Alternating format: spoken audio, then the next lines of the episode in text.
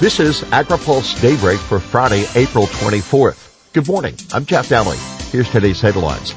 Farm groups Hill allies fighting payment limits. Cattle producers want aid certainty and food giveaway could be uneven. Caps would hurt farms that deserve help, USDA's told. Pressure is mounting on USDA not to limit the payments that individual producers can get through the Trump administration's COVID-19 relief package.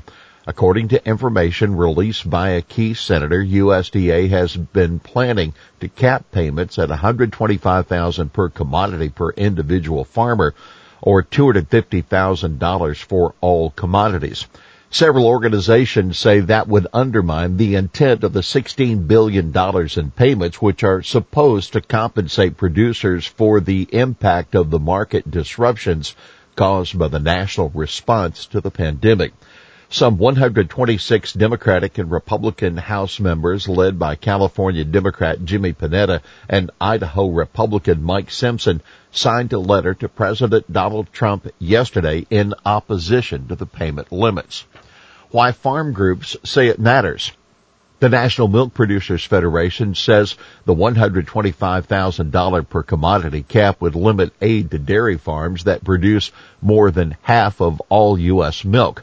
Rachel Gantz of the National Pork Producers Council says the caps would leave many of our producers, those who have made major investments in hogs, behind and will do long-term damage if not addressed soon to a pork production system that is the envy of the world.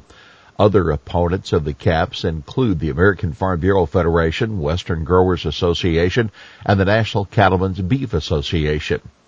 We'll be watching. Senator Debbie Stabenow, the top Democrat on the Senate Ag Committee. She was asked yesterday what she thinks about eliminating payment limits for the aid package, and she said she wants to talk to USDA about the issue.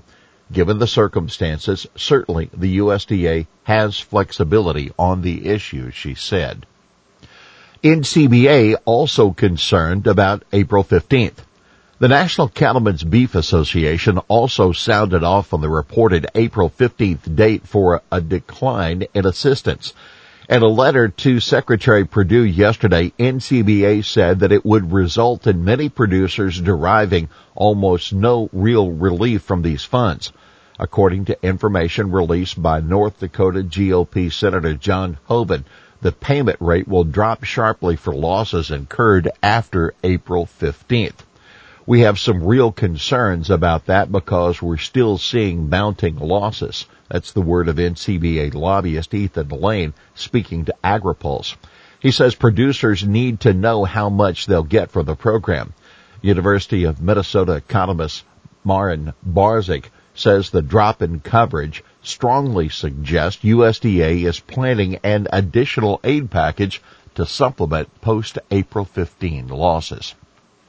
More SBA funding on the way to ag.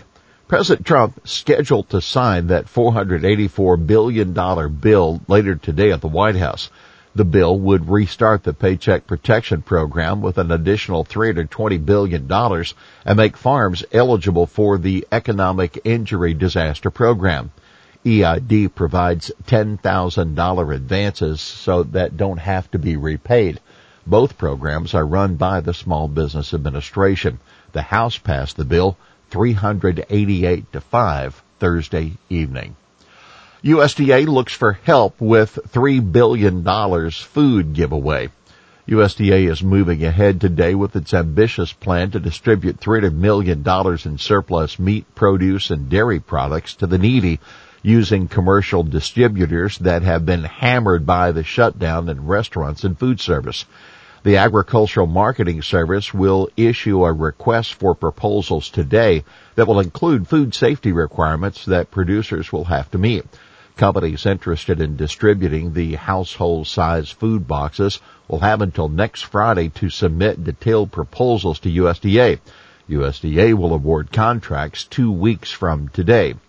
During a webinar for members of the United Fresh Produce Association, AMS officials said the goal is to deliver the boxes as widely as possible around the country but conceded it's unlikely that every region will get equal amounts. Now take note, there's no set aside in the program for distributors who work with local or small farms. However, applicants will be asked how they plan to engage with small, local, and regional farms, the officials said.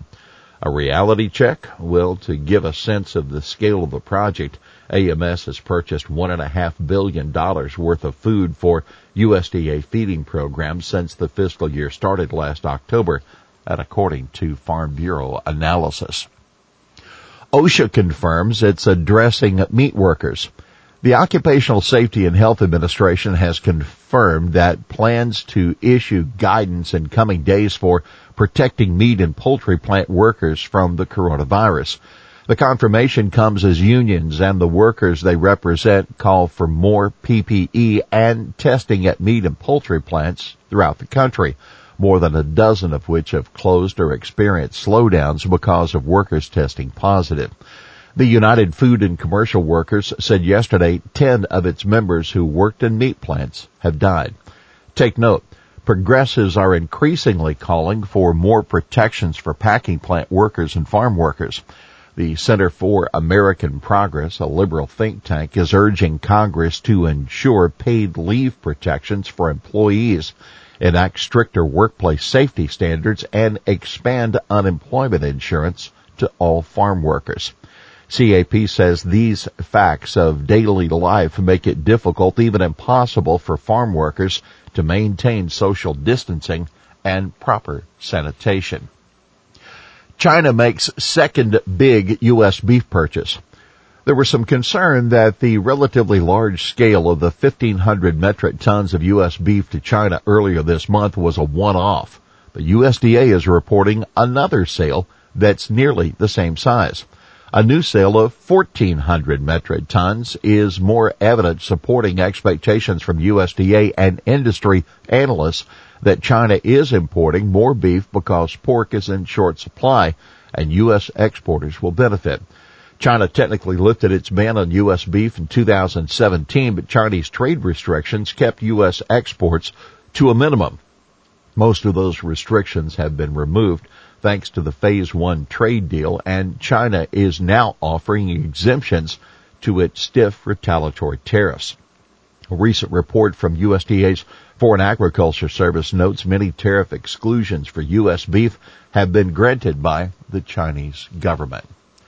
CWA ruling saying fueling lawsuits. Yesterday's Supreme Court decision finding that groundwater pollution can be regulated under certain circumstances is likely to lead to more lawsuits. There will certainly be litigation that follows this, said American Farm Bureau Federation counsel Travis Cushman. He said AFBF is pleased with the six to three decision because it rejected a test set up by the Ninth Circuit that would require a permit if pollution were fairly traceable to a point source. The High Court found a Clean Water Act permit would be required in cases where there is the functional equivalent of a direct discharge from the point source into navigable waters but that would depend on EPA considering a factor such as the time it took for the pollutants to reach a navigable water, a lake, or a river, for example. Here's today's He Said It. While additional help for America's farm families will almost certainly be needed, this bill does extend a critical interim lifeline to farmers and ranchers who are struggling. That's the top Republican on the House Ag Committee, Texas Representative Mike Conaway, on the $484 billion COVID-19 relief bill. Well, that's daybreak for this Friday, April 24th. Brought to you by Watkinson Miller and Dairy Management Incorporated. For the latest news out of Washington, D.C., visit agripulse.com. For AgriPulse Daybreak, I'm Jeff Daly.